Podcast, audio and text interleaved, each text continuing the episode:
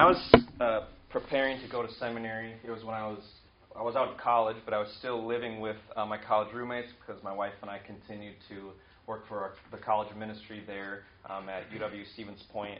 And when I was preparing to go to seminary, I, I'd read some book or heard some talks uh, where some people spoke about um, pastors who discovered, uh, or people who wanted to be pastors, discovered in seminary or while they're in their church that they really weren't Christians.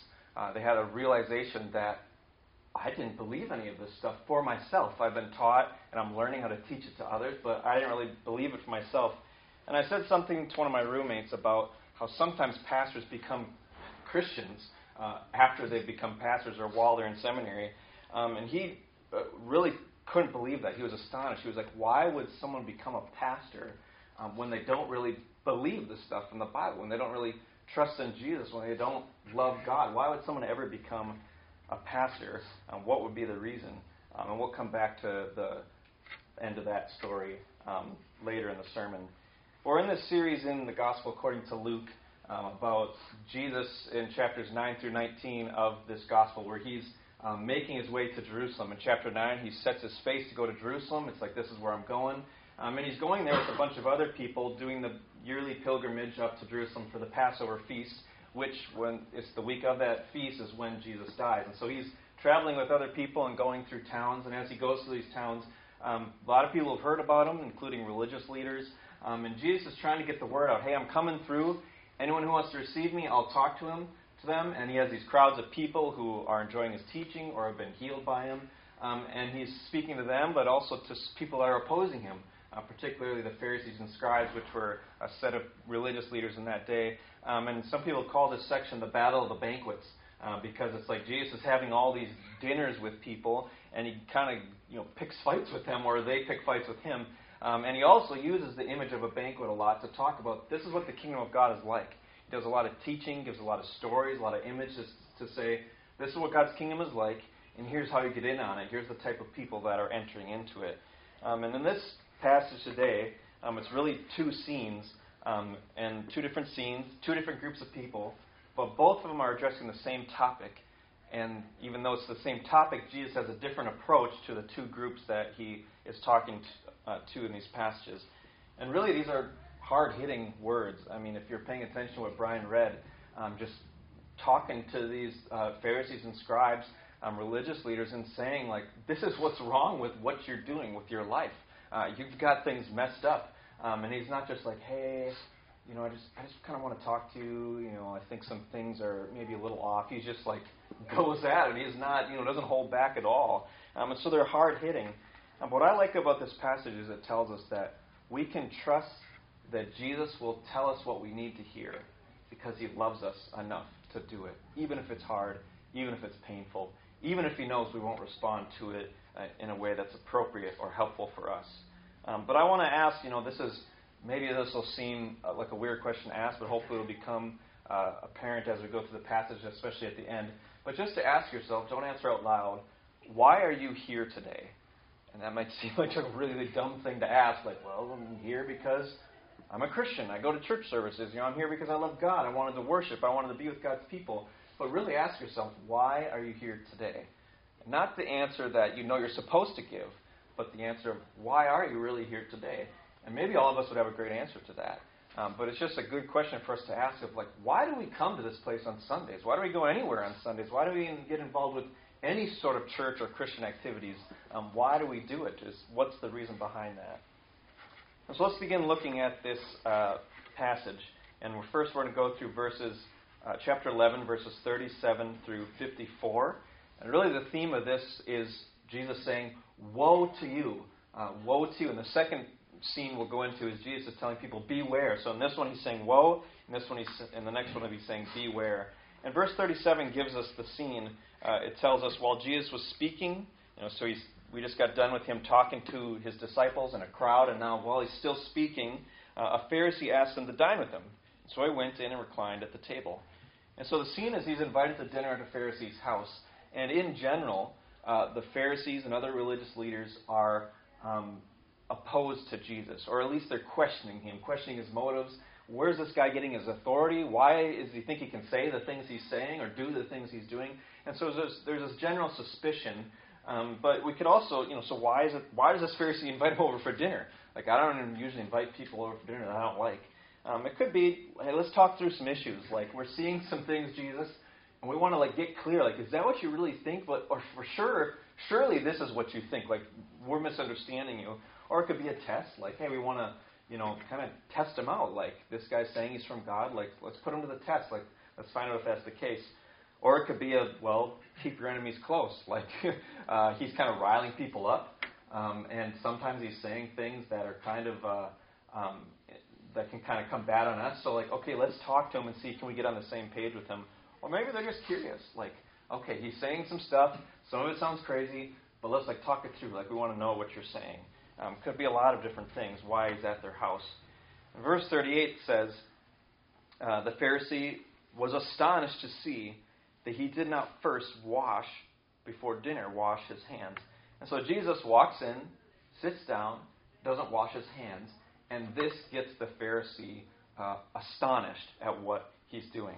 Um, and why would that be? Like, oh man, look at all the germs he's bringing to this place. No, it's not about germs. They didn't know about germs at this point. They were in a pandemic. You know, Jesus wasn't walking in not wearing a mask. Like, you know, it's like, you know, it's not the pandemic. Um, it's not about germs. But uh, the Pharisees um, were very concerned with ritual purity.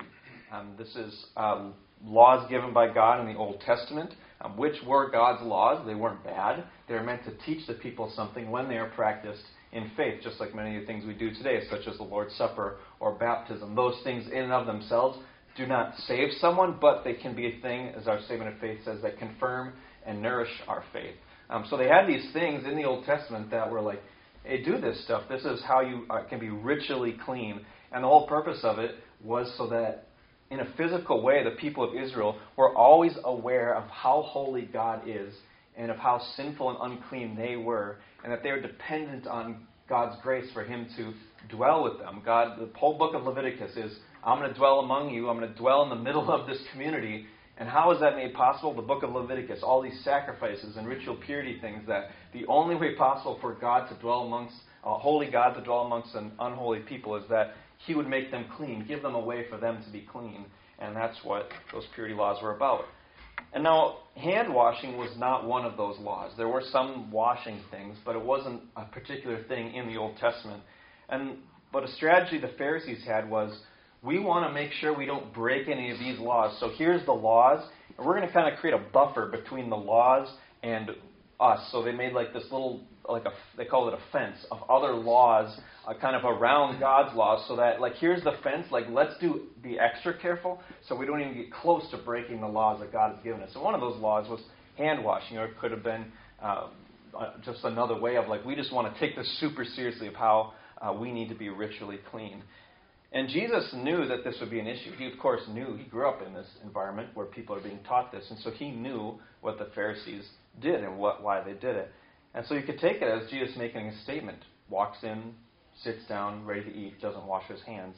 He knows this is going to cause a stir. And then verses 39 through 41 um, are Jesus responding. And what's it's interesting to note that it doesn't say Jesus. Verse 37 says, while Jesus was speaking. Verse 39 says, and the Lord said to him. So Luke, the one writing this, is identifying who's the one that's about to talk to these uh, religious leaders in this way um, about how they're uh, supposedly trying to honor him, the Lord, the Lord of the Old Testament. And so he responds and he says, uh, Now you Pharisees cleanse the outside of the cup and of the dish, but inside you're full of greed and wickedness. You fools, did not he who made the outside make the inside also? But give as alms those things that are within, and behold, everything is clean for you. And so he tells them, it's foolish for you to care so much about outer cleanness while ignoring what's inside of you. It is foolish. You're acting like fools. If you think that that's what matters the most, this outer cleanness, while you're ignoring what's inside of you, it's foolish. You're acting like fools. It, it makes no sense. And then he goes on to give them these woes. There's six of them in total. Three of them are for the Pharisees, three of them are for the scribes, um, or the experts in the law, or lawyers, sometimes they're called. Um, so he gives six woes, and you know, woe isn't necessarily something I don't maybe you use it in your daily life. I don't usually use it in my daily life. Like, you know, maybe, maybe W H O A, like whoa, but not a whoa. You know, like well, that didn't even sound right there. It still sounded like, you know, W H O A. But a woe uh, was something you would say at a funeral. It's like a funeral lament. And so it's like Jesus begins holding their funeral for them. Like, um, well, it looks like you guys are dead, so let me start with your funeral, just saying these woes to you. And so it's a funeral lament that warns and challenges. You're dead. You have a dead faith. You have a dead religion. You're dead. So let me start holding your funeral and tell you what killed you, basically. And so the first woe he gives them is in verse 42. They're neglecting love. They're neglecting love. He says, verse 42, But woe to you, Pharisees, for you tithe mint and rue and every herb and neglect justice and the love of God. These you ought to have done without neglecting the others. And so they're given a tenth of even these littlest things. The, a, that was something from the Old Testament. You tithe on the things that you produce, the things you get. And so they're giving a tenth even of their little like herbs and stuff that they're getting. Like, oh, I got to measure out my mint. And like, you know, it's like this little sprinkle. Like, I got to make sure I give God what is His due. But what does God actually ask for? He says, love me with your whole heart and love your neighbors yourself. And so He's saying, you're giving a tenth of even the littlest things, but you're not loving your neighbor through justice, through making things right, the things that are wrong in this society, and you're not loving God either. His second woe, verse 43 Woe to you, Pharisees, for you love the best seat in the synagogues and greetings in the marketplaces. So here they're loving recognition. They're loving the honor, the attention, the respect that they get for their position. They're loving that instead of loving God. And then verse 44 just basically says they're dead the third woe. Woe to you, for you are like unmarked graves, and people walk over them without knowing it. In the Old Testament, contact with death made you impure. It would make you ritually impure, which is something the Pharisees are very concerned with. Um, you know, so if you one thing would be walking over a grave, so like you marked the grave so you didn't walk over it and thus come in contact with death, so that you're impure, and then you got to go through the um, the, the um, cycle of things to become pure again. Um, but he's telling them instead of helping people be pure uh, before God, they're making people impure. Like their whole goal is like we want to be pure, want to be ritually clean, and we're teaching other people how to be ritually clean. And he's telling them like you're doing the opposite of what you say you're doing and are supposed to be doing. Like you're not helping people be ritually clean. Like you're dead, so every time people are coming in contact with you, you're just making them impure. Like your your influence of how you're interacting with God is being bring uh, turned over to them. Your influence brings death, not life. So we come to verse 45.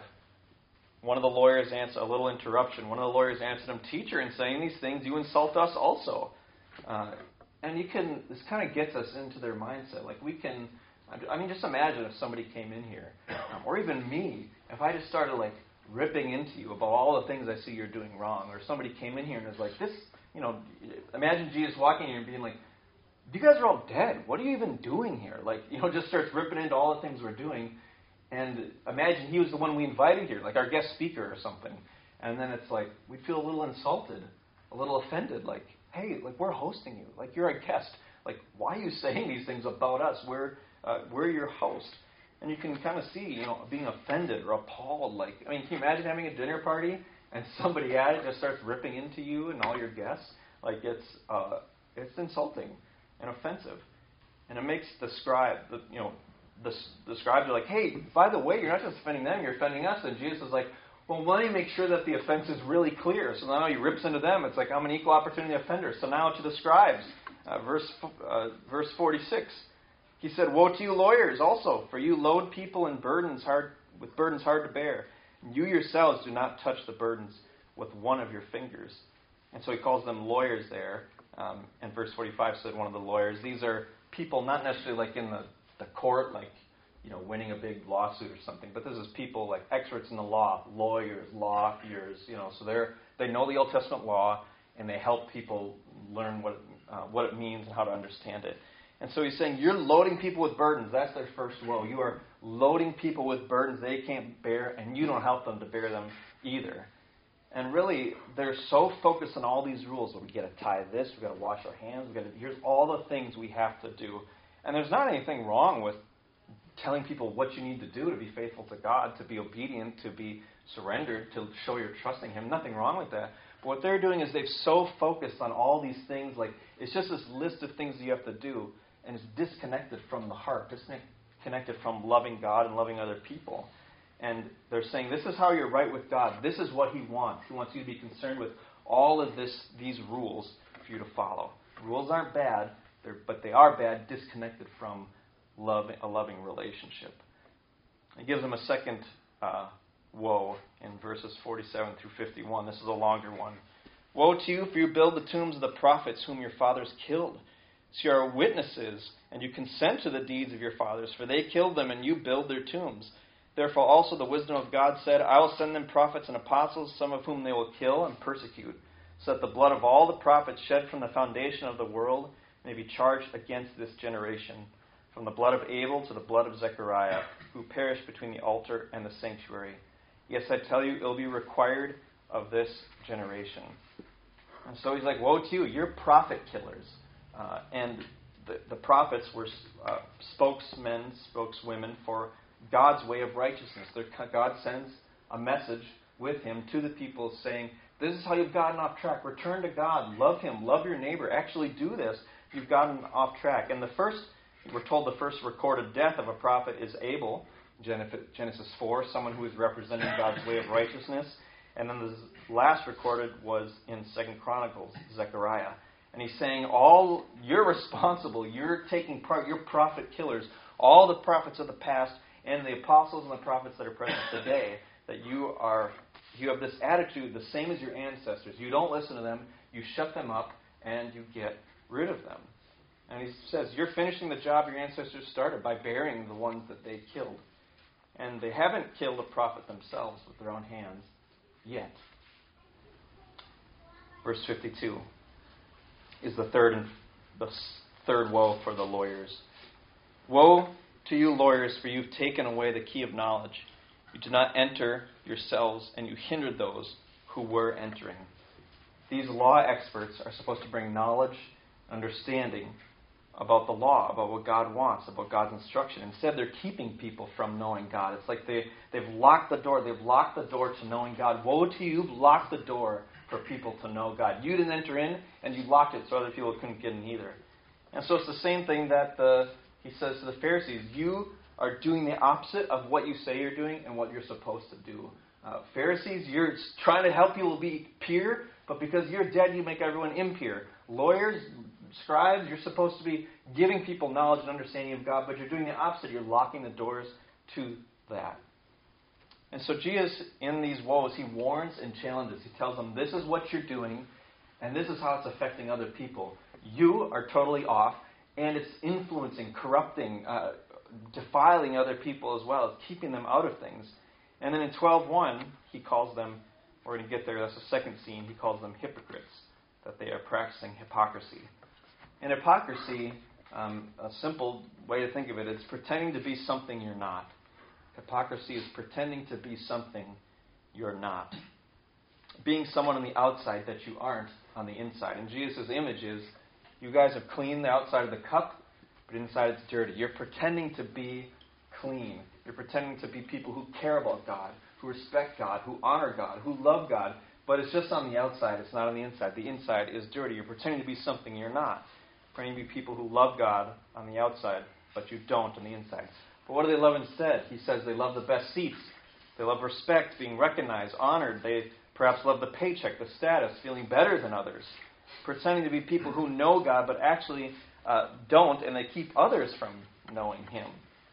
And they look like, like we saw just before this passage, they look like they're in the light, but actually they're full of darkness. They are religiously close to God, but relationally far. They're doing all the religious things, which makes them look close to God, but they're relationally far on the inside. And God actually hates this. He detests it. He abhors it. He's disgusted by it. He hates this. Old Testament example. Let me just prove the point from Isaiah chapter 1, verses 11 through 17, talking to them about their religious practices. What to me is the multitude of your sacrifices, says the Lord? I've had enough of burnt offerings, of rams, and the fat of well fed beasts. I do not delight in the blood of bulls or of lambs or of goats. When you come to appear before me, who is required of you this trampling of my courts? Bring no more vain offerings. Incense is an abomination to me. New moon and Sabbath and the calling of convocations, I cannot endure iniquity and solemn assembly. Your new moons and your appointed feasts my soul hates.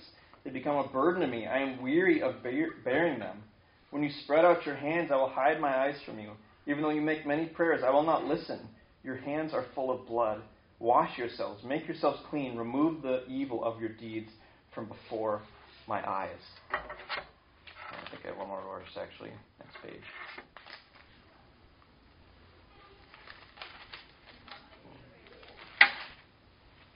Cease to do evil, learn to do good, seek justice, correct oppression, bring justice to the fatherless, plead the widow's cause.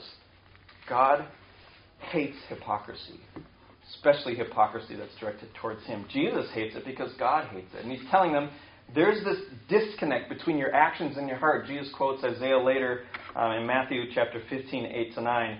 He quotes from Isaiah chapter 29. He says, This people honors me with their lips, but their hearts are far from me. Is that the Pharisees and scribes that he's talking to, he's saying, You're doing all this stuff on the outside, honoring me with your lips, honoring me with your sacrifices and your tithes and whatever you're doing, but your hearts are far from me. You are religiously engaged and religiously close, uh, but you are relationally unengaged. You're relationally far from me. Jesus hates hypocrisy because God hates hypocrisy. And then verses 53 and 54, we see what Jesus does. It says, As he went away from there, so he leaves the party, the scribes and the Pharisees began to press him hard and to revoke him to speak about many things, lying in wait for him to catch him in something he might say. And so he walks out, and they kind of follow behind him, try to get him to say something or do something uh, that they could get, you know, dirt on him. And it proves his point. You're clean on the outside, you're dirty on the inside. You don't listen to prophets like Jesus is. You get rid of them, but at least they're ritually clean while they do it. So, second part, verses 12, chapter 12, verses 1 through 12. Uh, it starts off by saying, In the meantime, when so many thousands of the people had gathered together that they were trampling one another, he began to say to his disciples first. And so, in the meantime, while the scribes and Pharisees are trying to catch him in something, uh, plotting against him, he speaks to his disciples in the hearing of a big crowd. And he says, Beware of the leaven of the Pharisees, which is hypocrisy. Basically, beware of their hypocrisy. Uh, leaven is, uh, another word is yeast and it spreads. You put it in dough, it's not going to stay in that one little part of the dough. It's going to spread throughout the whole thing. And so he's like, if you let the leaven or the yeast of hypocrisy into one part of your life, it's going to spread to the whole thing. It's going to take over. So don't be like them. Don't let that influence you. Don't let them uh, infest you with that. And so he gives reasons why why shouldn't you do this? Why shouldn't you follow in their footsteps? First, uh, verses two to three, he says, "All will be revealed." Nothing is covered up that will not be revealed, or hidden that will not be known. Therefore, whatever you have said in the dark shall be heard in the light, and what you've whispered in private rooms will be proclaimed on the housetops. God will judge. He will hold accountable those who are doing things in public that and doing things in private that contradict one another. Uh, God, there's no hiding. There's no fooling Him. Dirty cups will be revealed. Cups that are dirty on the inside will be revealed. Then he says, also gives them this encouragement to fear not, verses 4 through 7. I tell you, my friends, do not fear those who kill the body, and after that have nothing more that they can do. But I'll warn you whom to fear. Fear him who, after he's killed, has authority to cast into hell. Yes, I tell you, fear him. Are not five sparrows sold for two pennies, and not one of them is forgotten before God? Why, even the hairs of your head are all numbered. Fear not, you're more value than many sparrows. So the ending words of this, the theme is fear not, do not fear. Starts by saying do not fear, ends by saying do not fear. And he sees this storm clouds coming. Jesus is on his way to Jerusalem. These are like the final three, four weeks of his life. And he knows what's going to happen. I'm going to go. I'm going to be killed by the, the religious leaders. And then I'm going to rise again. And he's saying, and he's told people, if you want to come after me, you need to deny yourself. Take up your cross too, because that's what the world does to people who stand against it, who love God. People who hate God crucify those who, who love God. He says, Take up your cross and follow me. And so he's like, If you want to follow me, this is what's going to happen to you too. And so he says, You know, things are coming. The storm clouds are coming in. But he says, don't fear. Why? Well, first, God is scarier. That's basically the point he makes. Uh, if we're talking about who can do more harm to us, God wins. He's like, don't fear these people that can kill your body. God can kill you and then throw you into hell, like a second death that the book of Revelation talks about. And so don't fear them, fear him. But that's not what's most important. He actually says, okay, if we're talking about who can harm you the most, God is scarier. Fear him. If you want to talk about that, if you're afraid of what they can do to you, fear what God can do to you. But the second point of why they shouldn't fear is God values and cares about you. It says sparrows, you know, they're off the dollar menu. Uh, they're they're like the cheapest thing you can buy. You know, they're you know, sold for how how much, but they're not forgotten. And his argument is, God doesn't forget these little sparrows that you don't even think about. They're off the dollar menu. How much more is He not going to forget about you? How much more is He going to care about you? He counts your hairs on your head. And how would you count a kid's hairs?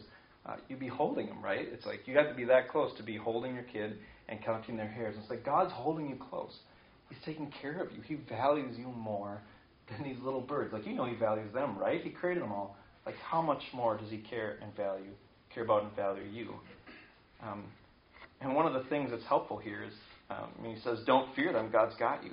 And so He's saying difficulty will come, but the difficulty doesn't mean that God's forgotten you. He doesn't care about you, and that you're not valued. Actually, it's the opposite. You're experiencing this difficulty because you love Him, and because you love Him, He cares about you, values you, and He's got you.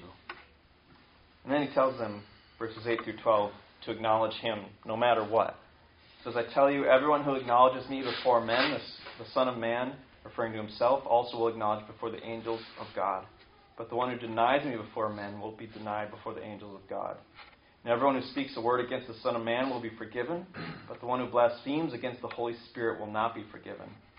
When they bring you before the synagogues and the rulers and the authorities, do not be anxious about how you should defend yourself, what you should say, for the Holy Spirit will teach you in that very hour what you ought to say.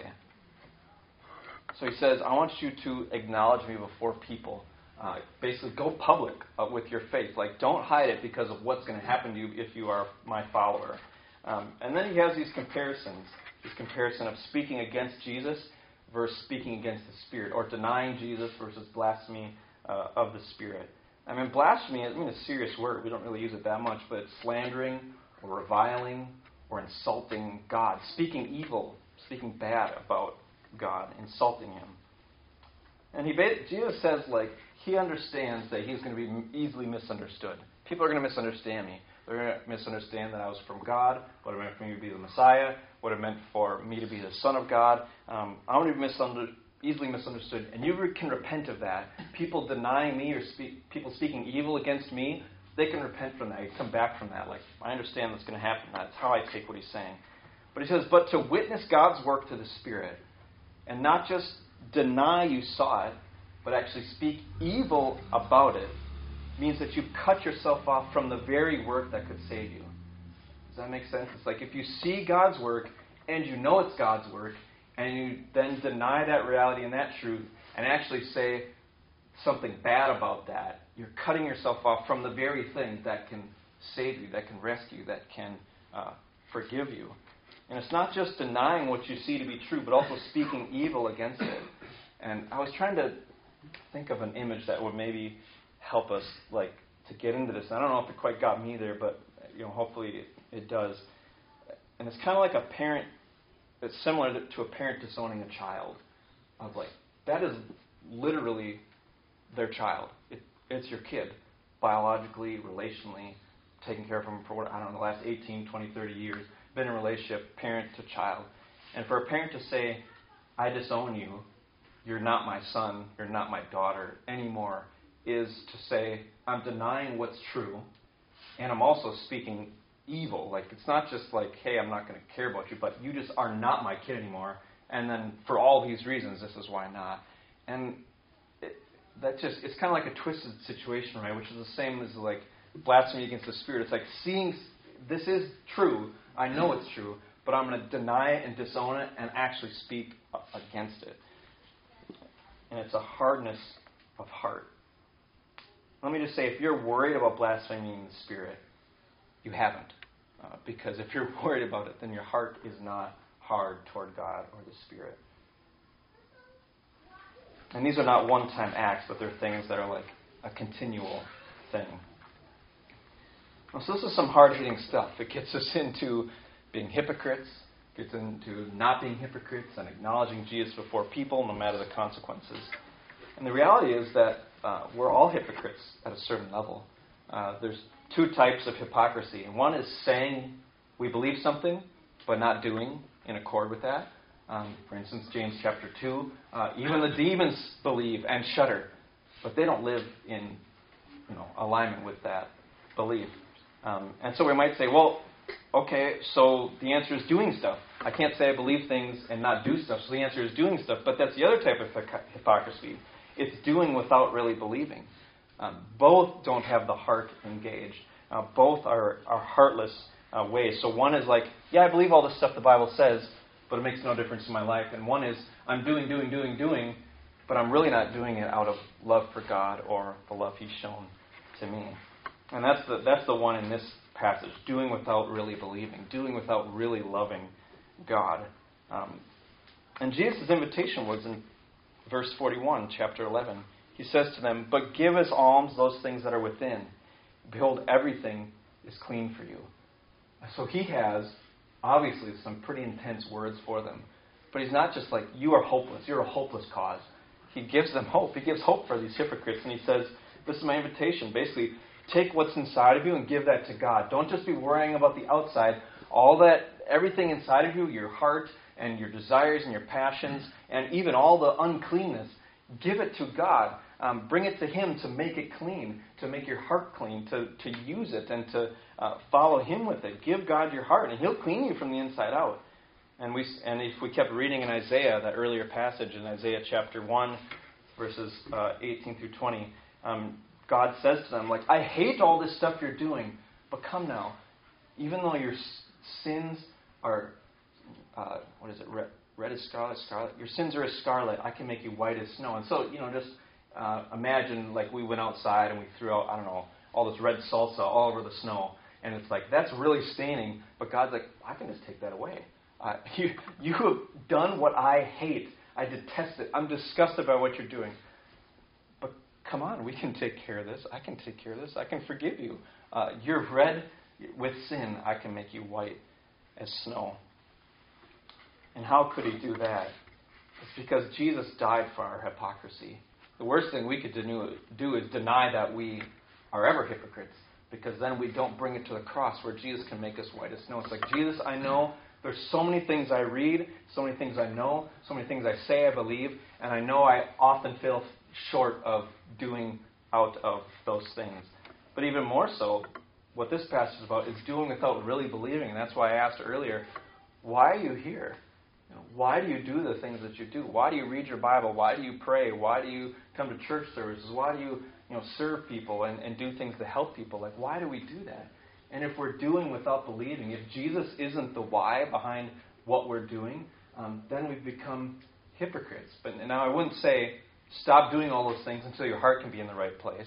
Um, that's never really what the Bible says. It doesn't ever say, like, hey, if your heart isn't in it, stop doing it. Um, sometimes we do things until our heart is in it, and sometimes the doing of the things can actually be what bring our heart into alignment. But that's only if we have open hearts, responsive hearts, soft hearts. But what we see with these leaders that Jesus is talking to is that they have hard hearts. They're not loving God. They're not loving people, and they're just focused on doing, and there's no love driving that no love for God, no love for other people. And so Jesus identifies the temptation to be hypocrites when speaking to his disciples, calling ourselves follower of, followers of Jesus up until it costs us something. That's why he's warning them, like, I don't want you guys to be hypocrites. And so here's what you're going to do when people are up against you, when things aren't going your way, when there's temptation to turn away because it's hard or painful. He says, uh, don't be my followers only until it costs you something. I want you to stay true, to not be hypocrites, to say you're my followers, but then not really follow through with it. And the good news for us is that Jesus isn't so personally offended by us being unfaithful to him that he would never say, Come to me, I've paid for this, I forgive you. Jesus will take us back, and Jesus is always more faithful to us than we are to him. And if it wasn't the case, then he wouldn't have had to die. If we could be perfect followers, we wouldn't have need the one we're following to die for us to pay for our failings at being his followers. And so we need to watch out for hypocrisy in our own life because God hates heartless religion. And to go back to that, you know, story at the beginning that my friend was just shocked, like how could someone become a pastor and not really believe it?